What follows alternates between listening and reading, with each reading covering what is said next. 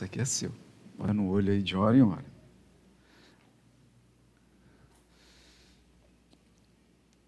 Irmãos, vamos abrir a palavra do Senhor no livro de Hebreus, capítulo de número 9. Hebreus capítulo 9.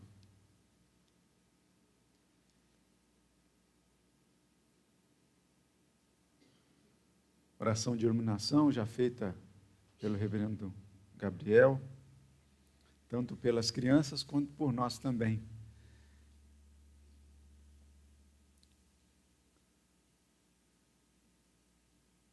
E nós vamos ler do versículo 1, a partir do versículo 1.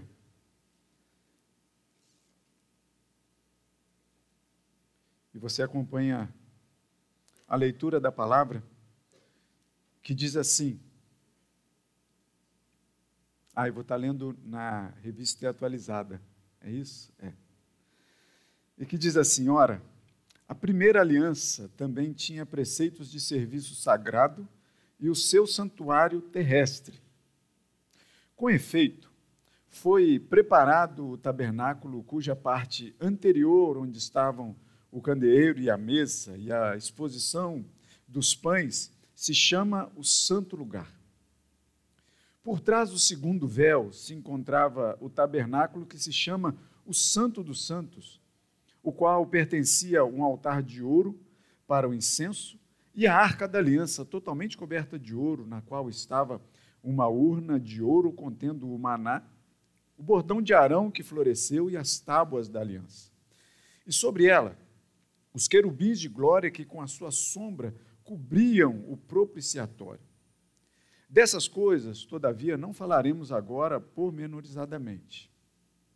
Ora, depois de tudo isso assim preparado, continuamente entram no primeiro tabernáculo os sacerdotes para realizar os serviços sagrados. Mas no segundo, o sumo sacerdote, ele sozinho, uma vez por ano, não sem sangue, que oferece por si e pelos pecados de ignorância do povo, querendo com isso dar a entender o Espírito Santo que ainda o caminho do santo lugar não se manifestou, enquanto o primeiro tabernáculo continua erguido. É isto uma parábola para a época presente. E segundo esta se oferecem tanto dons como sacrifícios, embora estes, no tocante à consciência, sejam ineficazes para aperfeiçoar aquele que presta culto, os quais não passam de ordenanças da carne, baseadas somente em comidas e bebidas, e diversas abluções impostas até o tempo oportuno de reforma. Quando, porém, veio Cristo, como sumo sacerdote dos bens já realizados, mediante o maior e mais perfeito tabernáculo, não feito por mãos, quer dizer, não desta criação, não por meio de sangue de bodes e de bezerros, mas pelo seu próprio sangue, entrou no Santo dos Santos uma vez por todas, tendo obtido eterna redenção. Portanto, se o sangue de bodes e de touros e a cinza de uma novilha aspergidos sobre os contaminados o santificam quanto à purificação da carne, muito mais o sangue de Cristo, que pelo Espírito eterno a si mesmo se ofereceu, sem mácula a Deus, purificará a nossa consciência de obras mortas para servirmos ao Deus vivo. Louvado seja o nome do Senhor. E você pode estar se perguntando assim, mas esse texto foi lido domingo passado pelo reverendo Gabriel. De repente, o reverendo Maurício ele está distraído porque ele não estava aqui no domingo de manhã. Não é isso. Na verdade, domingo de manhã, realmente eu não estava aqui. Estava na igreja da ilha pregando lá. E, terminado o culto, eu ainda fui para a igreja do Bancários de manhã. E, enquanto isso, o reverendo Gabriel pregava esse, esse, este texto aqui na igreja do Jardim. E aí, ao longo da semana, como é, é, sempre prudente aqueles que não podem estar aqui ou que não puderam acompanhar de casa, eu fiz como aqueles que devem fazer isso também. Né? Eu recorri à tecnologia. E aí peguei no, no momento desse da semana, logo lá no iníciozinho, segunda-feira ou terça no máximo, eu peguei e ouvi o sermão do reverendo Gabriel nesse texto aqui, no domingo passado. Eu digo a vocês que é, foi bom, foi bom ouvir, mas foi muito melhor quem estava aqui ouvindo, porque não tem igual. A gente vê as expressões, a gente vê os gestos, né? Eu ficava ouvindo, ouvindo ali, tipo um radinho, de, sabe aqueles torcedores antigos do Maracanã com, com a tecnologia? Assim, eu estava ouvindo pelo celular. Na verdade, eu coloquei o vídeo, mas eu não gosto de ficar olhando na telinha pequena. Aí eu fiquei tipo radinho, né? Ouvindo aqui. E como a gente já conhece o reverendo Gabriel, a gente imagina aqui o, o, o jeito, as expressões dele, né? Que a gente se familiariza com isso. Então eu fiquei ouvindo o sermão do reverendo Gabriel e me deliciando com ele, com o sermão, e com vocês que estavam presencialmente aqui no domingo passado. Falei, olha, eles participaram de um banquete espiritual. Porque foi muito bom ouvir o texto. Mas quando a gente ouviu o texto, quando eu ouvi o texto, né, antes eu, eu li, acompanhei a leitura e ouvi o sermão, uma coisa me chamou a atenção e eu pedi licença para ele, reverendo, posso voltar mais num pedacinho nesse texto? Ele falou, é, fique à vontade. E é que eu quero convidar você para ler junto comigo nessa hora, do versículo 6 ao versículo 8. E a gente vai se ater mais especificamente no versículo 8. E mais ainda, no finalzinho do versículo 8. É só um trechinho que a gente vai é, é, conversar aqui. É, hoje não tem nem três pontos presbiterianos, tem um ponto só que a gente vai falar sobre ele aqui, tá? E aí, o que, que eu digo para vocês? É, nós vamos fazer essa leitura é, de forma conjunta, do versículo 6 ao versículo 8, e aí você presta atenção junto comigo no que que isso, o Espírito Santo, que é o dono da palavra, o, o, o que ministra a palavra, o que fala à igreja, por isso a gente pede a iluminação dele para que ele ilumine a igreja e a nossa vida e o nosso coração, para que a gente entenda o que a palavra tem a dizer para a gente, e não o pregador, percebem? A iluminação é sobre a palavra. E eu sempre digo que é interessante que é, a gente pode ouvir a palavra, o sermão já está pregado, a gente podia ir embora. Mas o Espírito Santo de Deus, ele faz conforme ele quer na nossa vida, a gente vai conversar sobre isso.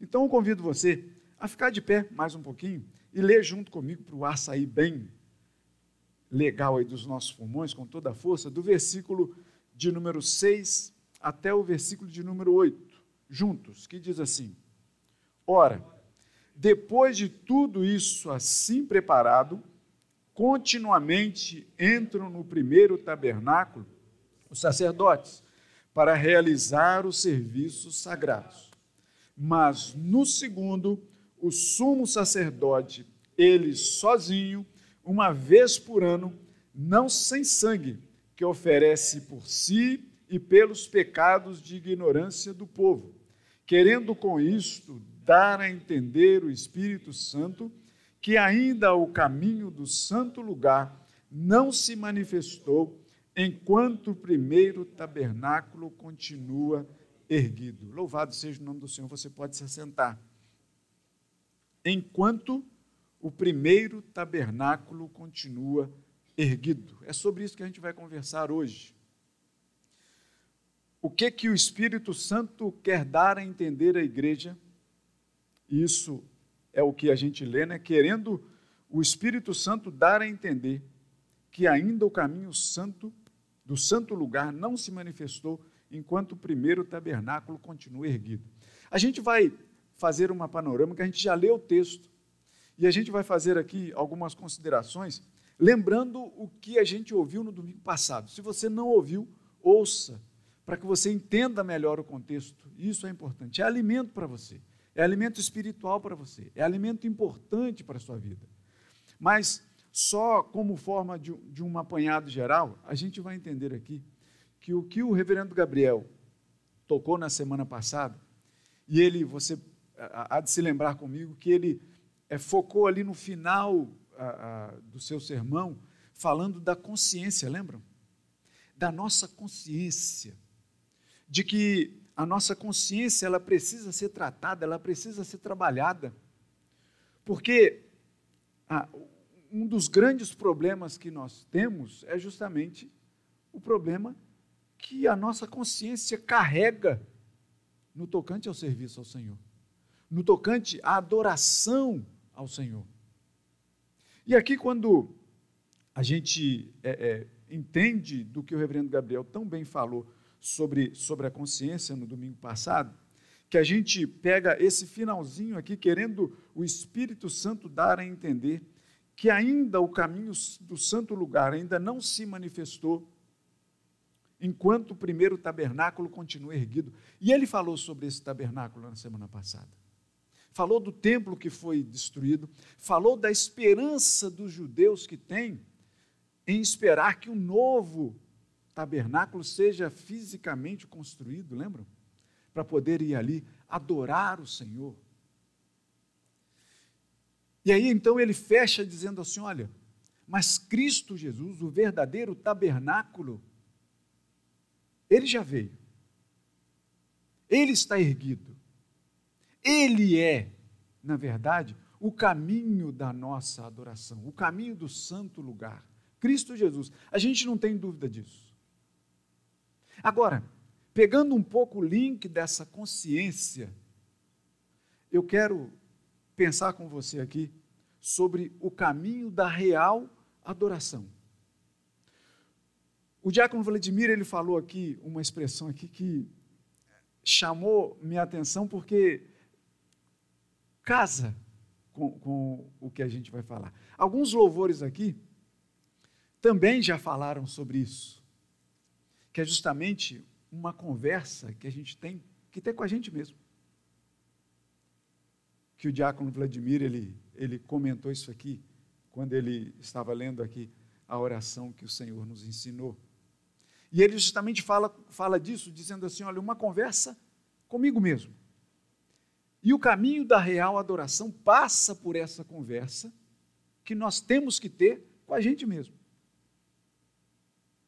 Porque nesse tempo aqui que o, o livro de Hebreus, essa carta foi escrita, foi escrita dizendo que, dando o Espírito Santo a entender que o caminho do santo lugar, ele ainda não se manifestou enquanto o primeiro tabernáculo continua erguido. E é isso que eu quero chamar a atenção de você aqui. Quando nós falamos de tabernáculo, e foi tão bem pintado aqui na semana passada, a construção do tabernáculo e de que forma que isso era feita, eu quero chamar a atenção de você nessa manhã, dizendo sobre, nessa história toda, o que nós somos. Quais são os tabernáculos de hoje? Que a gente pode pensar. Quando nós vamos à carta de 1 aos Coríntios, capítulo 3, versículo 9 e 16, nós somos chamados, sabe de quê? De edifício. Nós somos chamados de, de santuário de Deus. E que o Espírito Santo de Deus habita nesse santuário. O Espírito Santo de Deus habita na sua vida. O Espírito Santo, ele habita no lugar onde ele. O Espírito Santo de Deus, onde Deus quis que se assim se fizesse, que assim se fizesse. Nós somos responsáveis por ter uma casa, um edifício, um tabernáculo, uma vida alicerçada em Cristo Jesus. Para que a nossa vida seja justamente um lugar da real adoração de Deus. Isso eu quero dizer para você, não que o tabernáculo, a casa de Deus, não tenha ou não tivesse lá naquele tempo a sua importância. O profeta Ageu, no capítulo 1, logo, ele abre logo a sua profecia, no versículo de número 4, dizendo o seguinte: olha, acaso, porque o povo de Deus ele estava muito preocupado em arrumar o lugar, o lugar da sua habitação e deixou a casa de Deus esquecida. E o profeta Ageu vai dizer para o povo assim: acaso vocês podem é, é, estar felizes, tranquilos, vivendo em casas apaineladas, né, cheias de painéis, de painéis, toda bonita, enquanto a casa do Senhor fica desorganizada, largada para lá? Não, a casa do Senhor ele tinha uma, uma importância. Como, por exemplo, o que a gente chama de templo hoje? Esse lugar aqui que a gente vai. Esse lugar aqui é importante para que nós nos reunamos, nos encontremos nele, para que daqui a gente possa glorificar, exaltar e bendizer o nome do Senhor juntos, como uma igreja, como o corpo de Cristo reunido aqui neste lugar.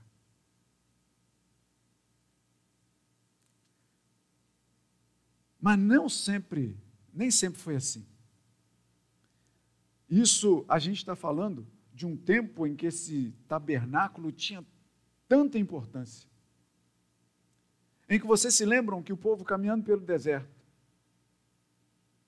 lá o povo de Israel caminhando pelo deserto, e então Moisés é chamado para o monte.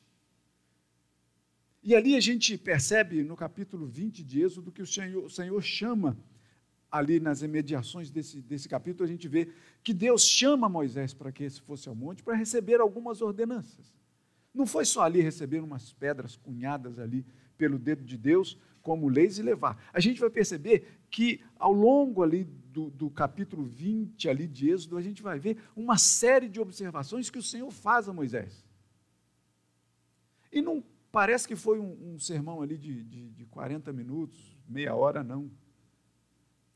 Levou tempo. E o povo estava lá embaixo. E lá no capítulo 32 de Êxodo, versículo 9, vai dizer que aquele povo que estava aguardando Moisés voltar, achou que Moisés estava demorando demais. E conversou com Arão, dizendo assim: ó, Moisés não volta. E construíram um bezerro para adoração, lembra? E sabe do que, que aquele povo foi chamado? De dura serviço. Sabe o que é dura serviço? É aquela pessoa que não se dobra. É aquele tabernáculo que continua erguido. Que olha tudo por cima, nariz em pé. Que coloca o outro como mais baixo. Que para se erguer pisa na cabeça do outro. Você conhece pessoas assim? Eu espero que você não olhe no espelho e se veja assim. Que é complicado demais. Isso é duro demais. Mas você conhece pessoas assim? Eu conheço. Porque não é difícil ver, infelizmente não é difícil ver pessoas assim. Pessoas que pisam nas outras para poder subir. Diferente do que Jesus nos ensinou. Não é verdade? Os discípulos de Jesus queriam coisas assim. Os discípulos de Jesus queriam cham, chamar assim Jesus à parte, sabe? Senhor, lá no reino dos céus, deixa que a gente se assente ali pertinho do Senhor. Talvez usando a prerrogativa de, de ter proximidade ali mais com Cristo. Entre os discípulos, suscitou uma discussão uma vez, dizendo assim: opa, quem é o maior entre nós? E qual foi a resposta de Jesus? O maior de vocês seja o menor. Porque muitas vezes essa conversa com o nosso eu, Diácono Vladimir, ela tem que ter, ela tem que acontecer, ela tem que se manifestar. Sabe aquela história de você ir lá para o seu quarto, trancar a porta, fechar a porta e conversar com Deus, porque Deus vem em secreto? É ali que a gente tem que entender quem nós somos. De muitas vezes termos em nós duras serviços, de não querermos nos dobrar, de sermos tabernáculos erguidos nesta vida. De muitas vezes acharmos que a nossa posição social nos faz maiores do que outras pessoas. Achar que o montante que a gente tem na carteira, no cartão de crédito, que é um perigo, né? Ou lá na conta bancária, vai nos fazer maiores do que outras pessoas. No reino de Deus não é assim. Porque este tabernáculo, o caminho do santo lugar, Cristo Jesus, ele vai se manifestar na nossa vida, e a gente cantou aqui lindamente dizendo: Ora vem, Senhor Jesus. E a gente sabe que esse tempo já foi abreviado, o Senhor está perto. Semana passada eu falei aqui que se a nossa igreja for uma igreja, se o Senhor Jesus voltar daqui a um ano, daqui a dez anos, daqui a cem anos, daqui a mil anos, a gente não sabe. E, ao, e, e aquela conversa que a gente teve na semana passada, eu falei assim: que o Senhor venha no tempo dele, mas que essa igreja nunca deixe de adorar a esse Deus. Que o Senhor mantenha essa igreja aqui por quantos anos? Talvez daqui a 100 anos, a, a, quando a gente fizer a reforma ali da nossa fachada, né? Quando a gente fizer a reforma da nossa fachada, talvez daqui a algum tempo a gente, as pessoas vão passar e falar assim: nossa, olha como as pessoas construíam a igreja antigamente. Por mais moderna que o layout tenha ficado, né? A gente já viu aí algumas coisas linda, linda demais. Mas veja bem, o que eu estou querendo dizer não são essas construções. Não é o que a gente vai fazer com essa igreja. Que bom que essa igreja esteja linda para poder receber você. Que seja confortável para poder receber você. Mas muito mais importante do que isso é a palavra que é pregada daqui e é o nosso comportamento de vida.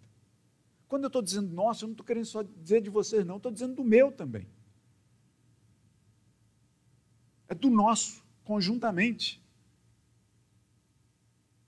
Porque eu estou pastor do Senhor aqui neste lugar hoje, não é? Mas quem é o verdadeiro sumo sacerdote, pastor da nossa vida é Cristo Jesus. Esse lugar aqui é dele. Esse lugar aí é dele. O nosso coração tem de ser dele. Porque muitas vezes o nosso coração está muito em pé, achando que é muita coisa, que faz de nós tabernáculos erguidos. Só que o Espírito Santo quer nos dar a entender que enquanto esse tabernáculo estiver erguido na nossa vida, a gente vai ver muito pouco da manifestação do verdadeiro sumo sacerdote em nós e através de nós.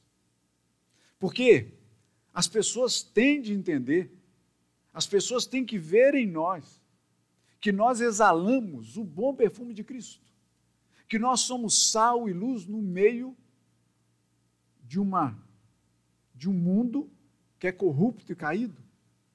Mas nós não podemos estar caídos.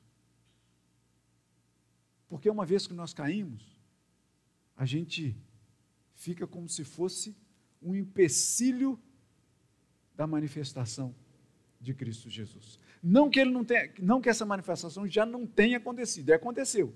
Semana que vem, convido você para estar aqui. E olha, já estou prevendo aqui uma coisa, né? Igreja lotada no domingo de Páscoa. Estou prevendo aqui mais uma outra coisa, que não vai ficar reduzida só no domingo de Páscoa. Pelos outros domingos também, a gente vai ter, como eu costumo dizer, né, esses lugares vermelhos vistos, vistos aqui de frente, tomados, para a honra e glória do nosso Deus.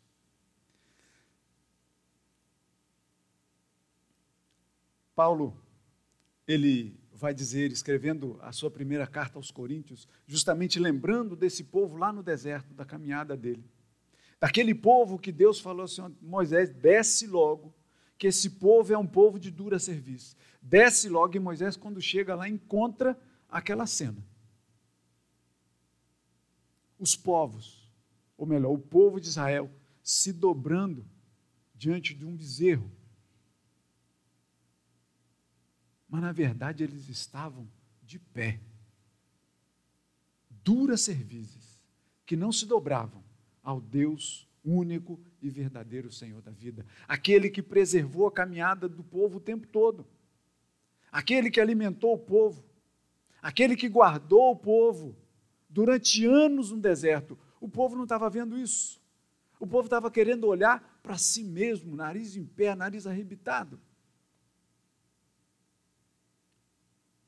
Paulo vai dizer: olha, quem está de pé, cuidado, veja que não cai.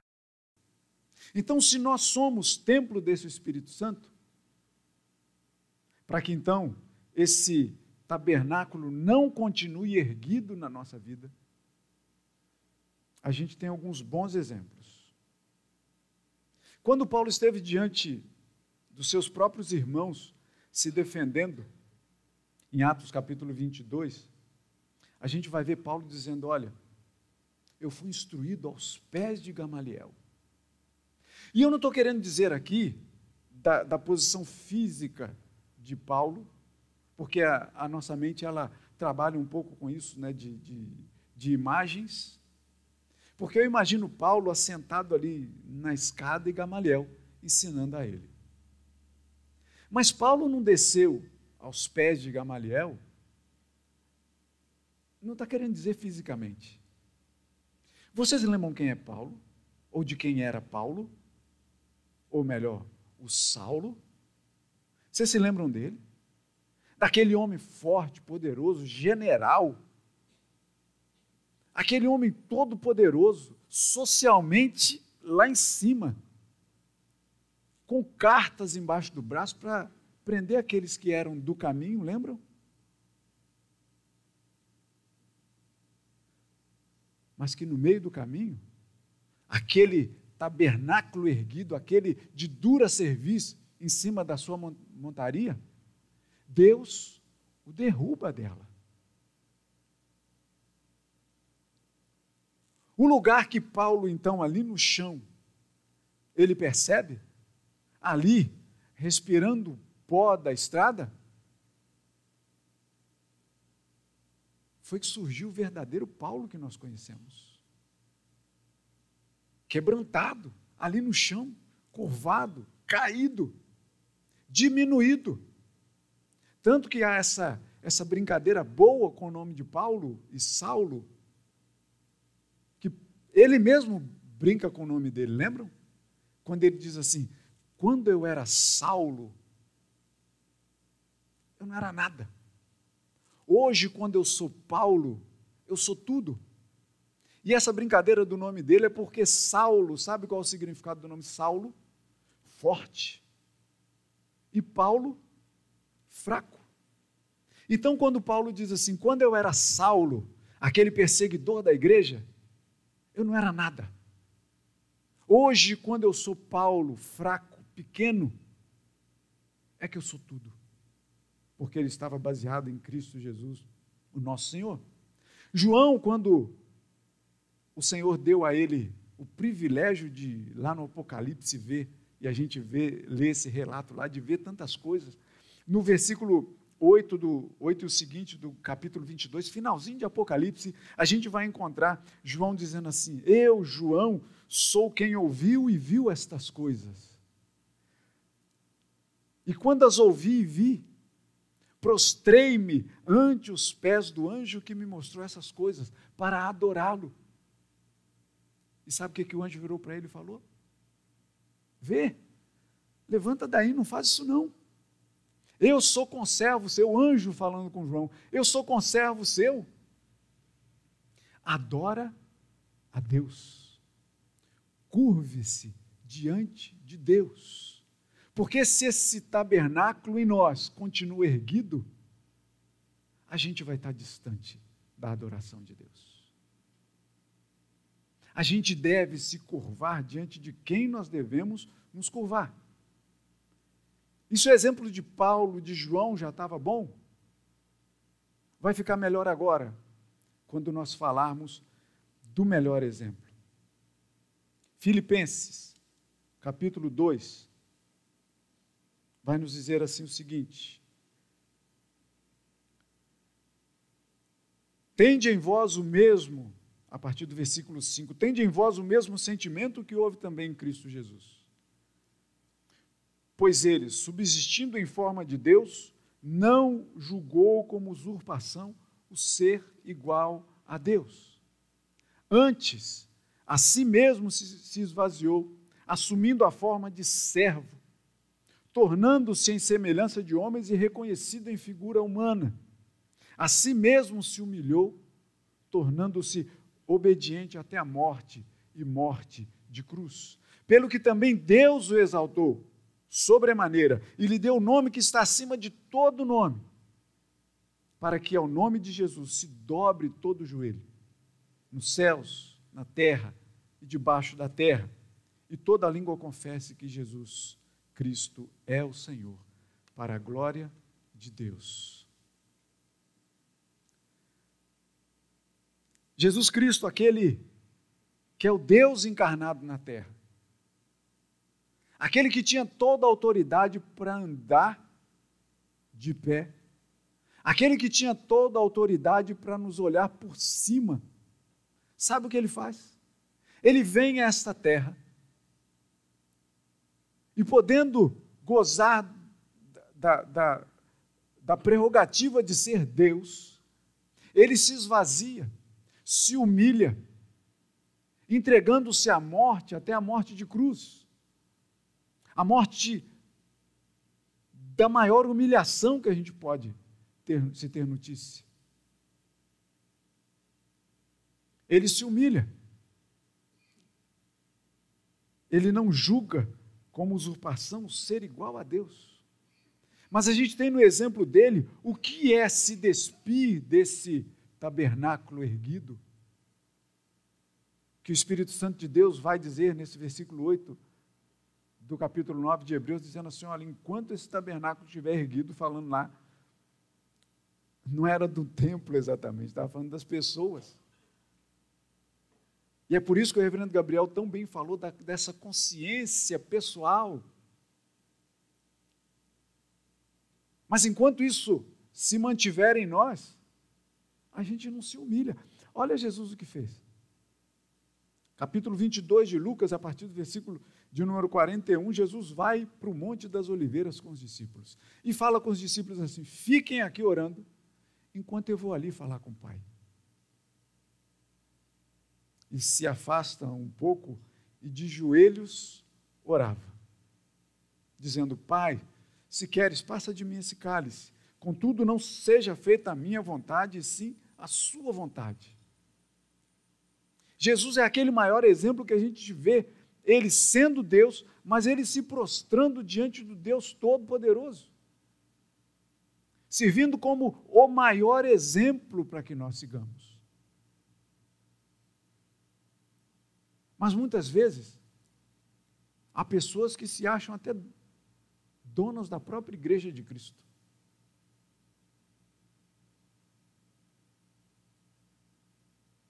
Donas da própria igreja. Teve um fato antigo já esse.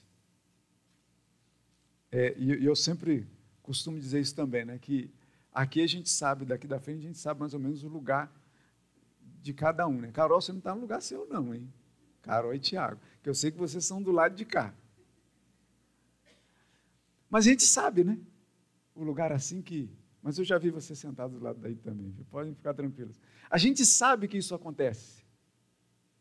Mas vocês você fica aí para, os acontecimentos que a gente deve esquecer, mas que a gente acaba não se esquecendo, né?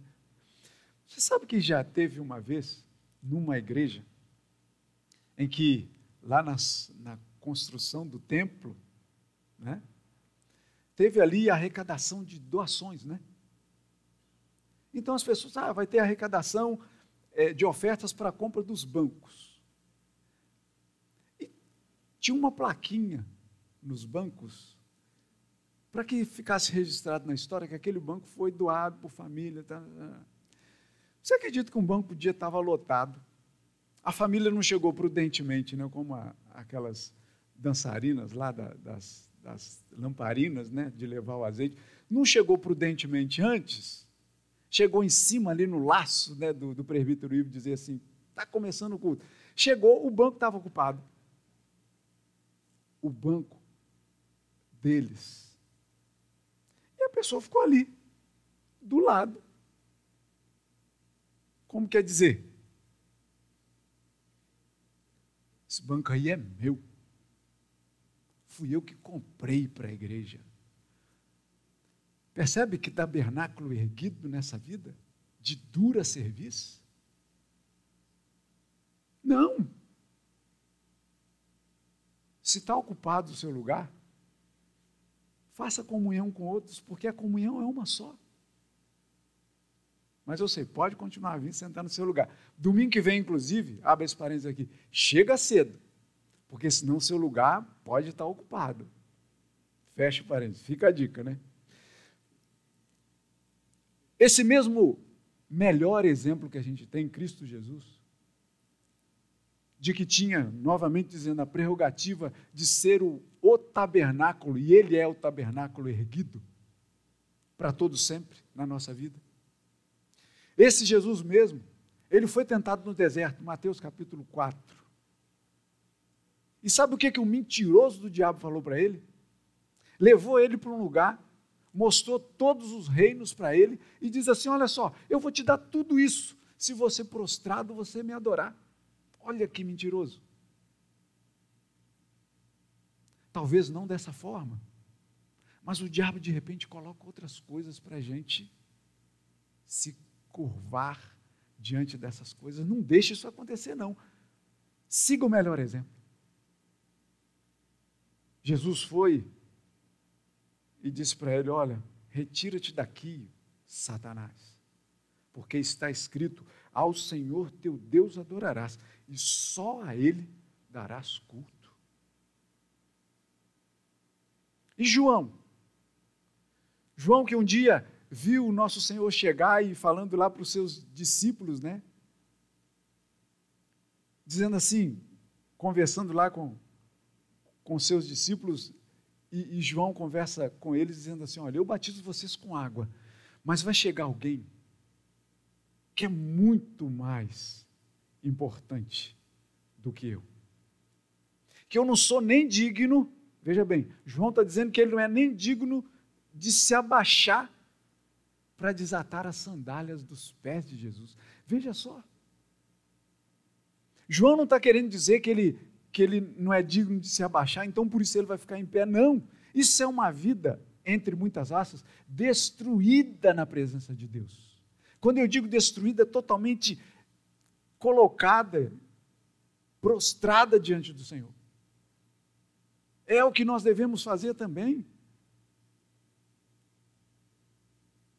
Nós não somos dignos nem de elevar a nossa voz para louvar ao Deus Todo-Poderoso tamanha a sua soberania, tamanha a sua majestade, tamanho Deus de, é, é, diante de quem a gente está. Mas o mesmo tamanho desse Deus Todo-Poderoso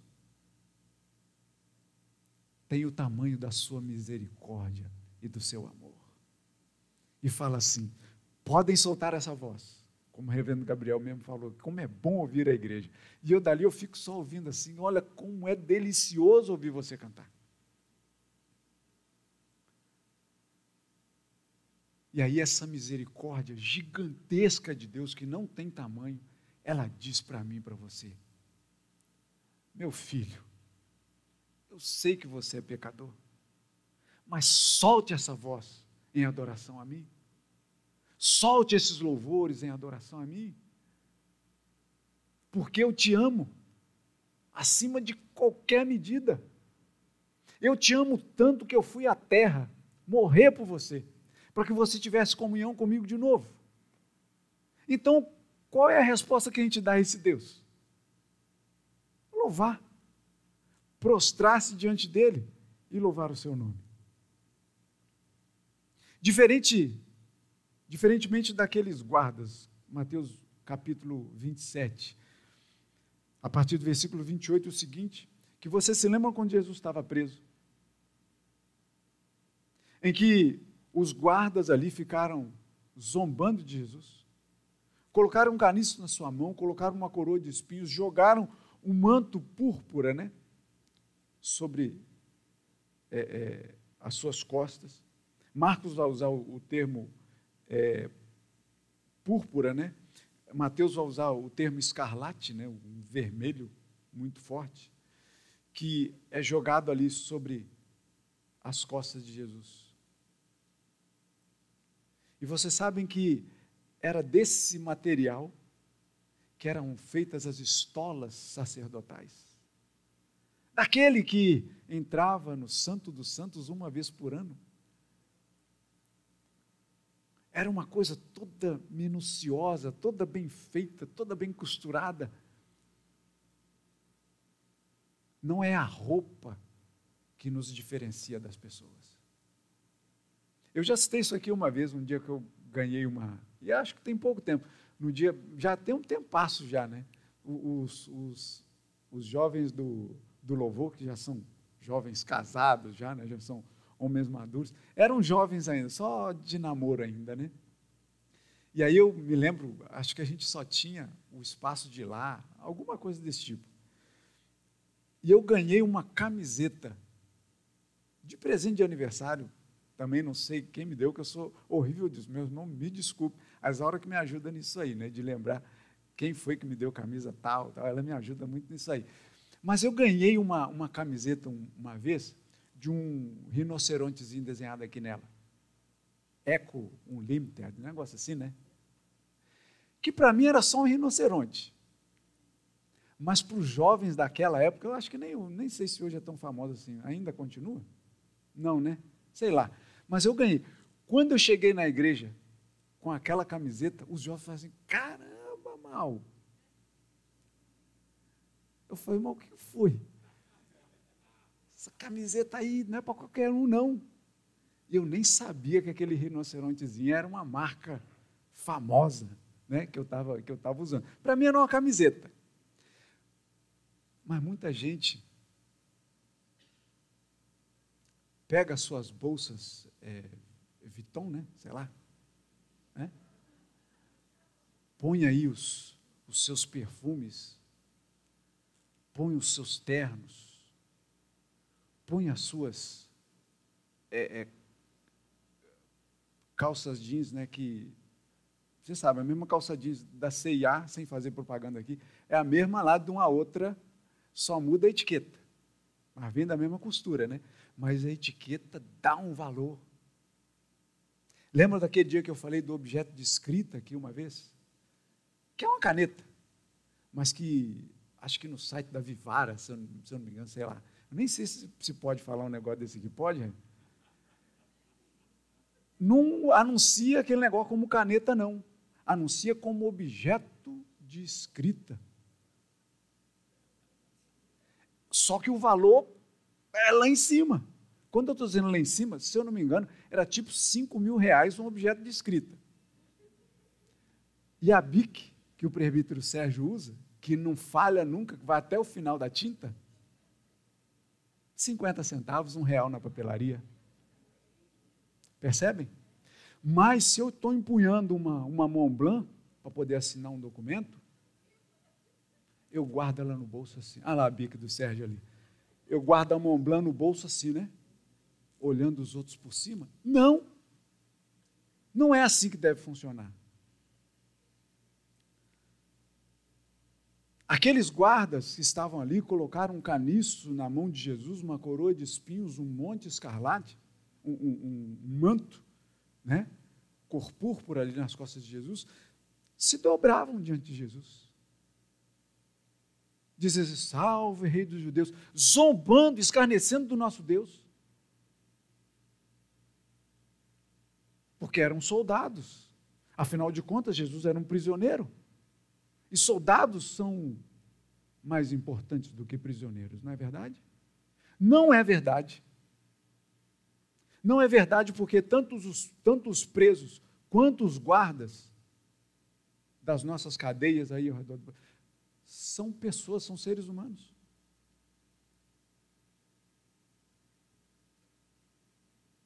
Tanto o gerente de empresa quanto os, maiores ricos aí que estão lá na Forbes, na revista Forbes, eles têm as mesmas necessidades fisiológicas do que o gari. É tudo gente. É tudo ser humano. É tudo ser humano. E todas essas pessoas ao redor do mundo carecem da graça do Senhor. Está lá no topo da, da revista Forbes, não quer dizer que ele seja maior do que todo mundo. Como assim?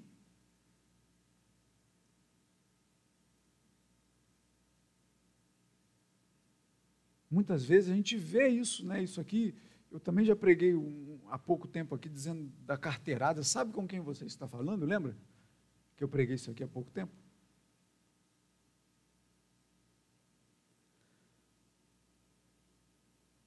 Jesus é aquele que está sentado à mesa com seus amigos.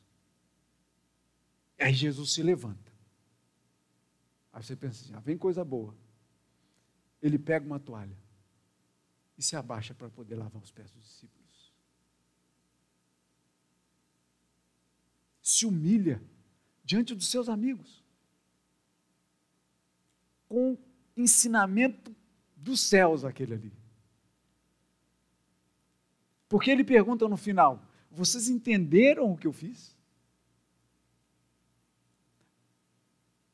Façam vocês também. Façam vocês também. A igreja de Cristo deve imitar a Cristo, ou não? A igreja de Cristo não pode ter um tabernáculo erguido aqui nas suas costas que não, não pode se curvar. E eu digo para vocês, não é só diante de Deus, não.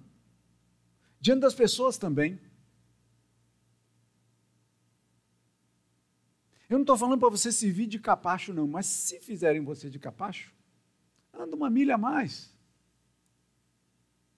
Oferece o outro lado. Perdoa 70 vezes 7, e mais, e mais, e mais. Porque muito mais do que isso Jesus fez por nós. Perdoa. Caminha mais, gente. Senhor Jesus é, é, é interessante, né? Quando a gente pensa, a gente viu as crianças reunidas aqui agora. E, e Lucas vai, vai nos contar, né, no, versículo, no capítulo 18, ali, versículo 16, que os discípulos estavam preocupados com as crianças ali atrapalhando Jesus, né? E eu imagino que Jesus deve ter feito assim: deixa vir os pequeninos, deixa vir, deixa vir. E devo ter abaixado para poder falar com eles, para poder contar história, para poder ensinar numa linguagem ali toda apropriada para eles. Não deve ter sido, deixa vir a mim os pequeninos. Não, eu imagino que seja assim, deixa vir, deixa vir. E os pequeninos ali abraçando, grudando, puxando. Deve ter sido assim.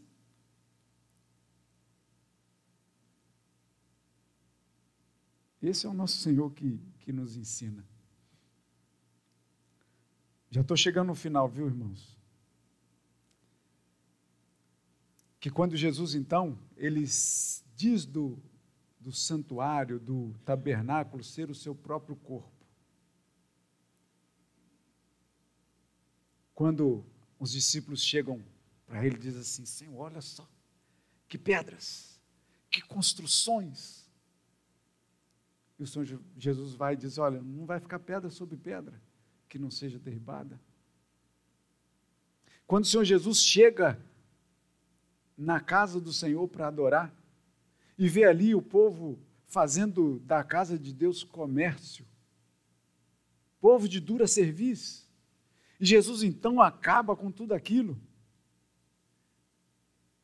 E depois as pessoas vão interpelar Jesus, vão perguntar para Jesus assim: por que você fez isso? Jesus vai dizer assim: Olha, eu destruí, em três dias eu vou reconstruir. E os judeus viram para ele e falaram assim: Como é que você vai reconstruir em três dias aquilo que durou 46 anos para poder ser erguido?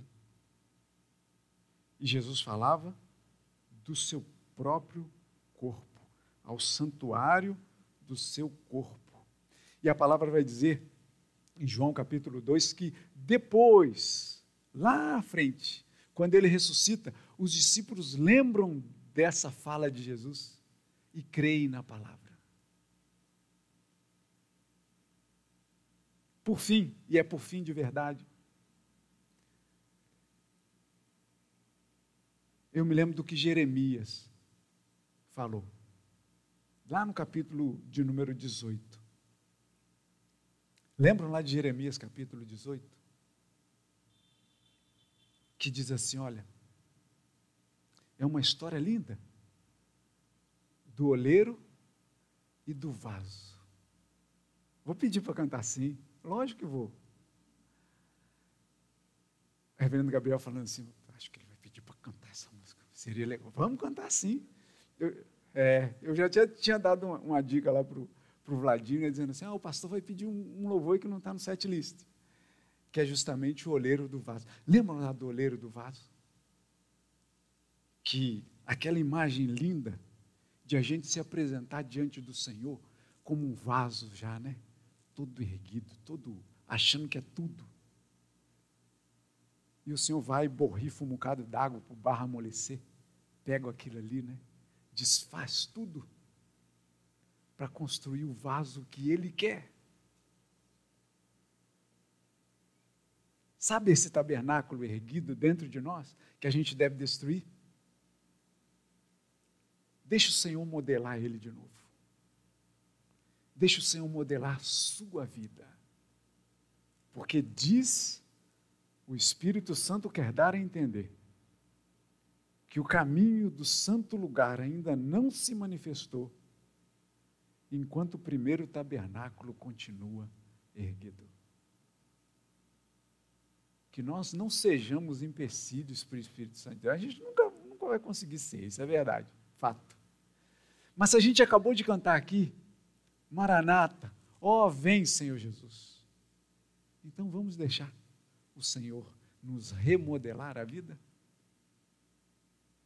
Vamos cantar então, em forma de expressão sincera do nosso coração. A música é gostosa demais, mas a letra vai dizer para a gente aí. Convido o grupo de louvor para estar aqui com a gente e a gente vai de pé, vamos cantar ao Senhor.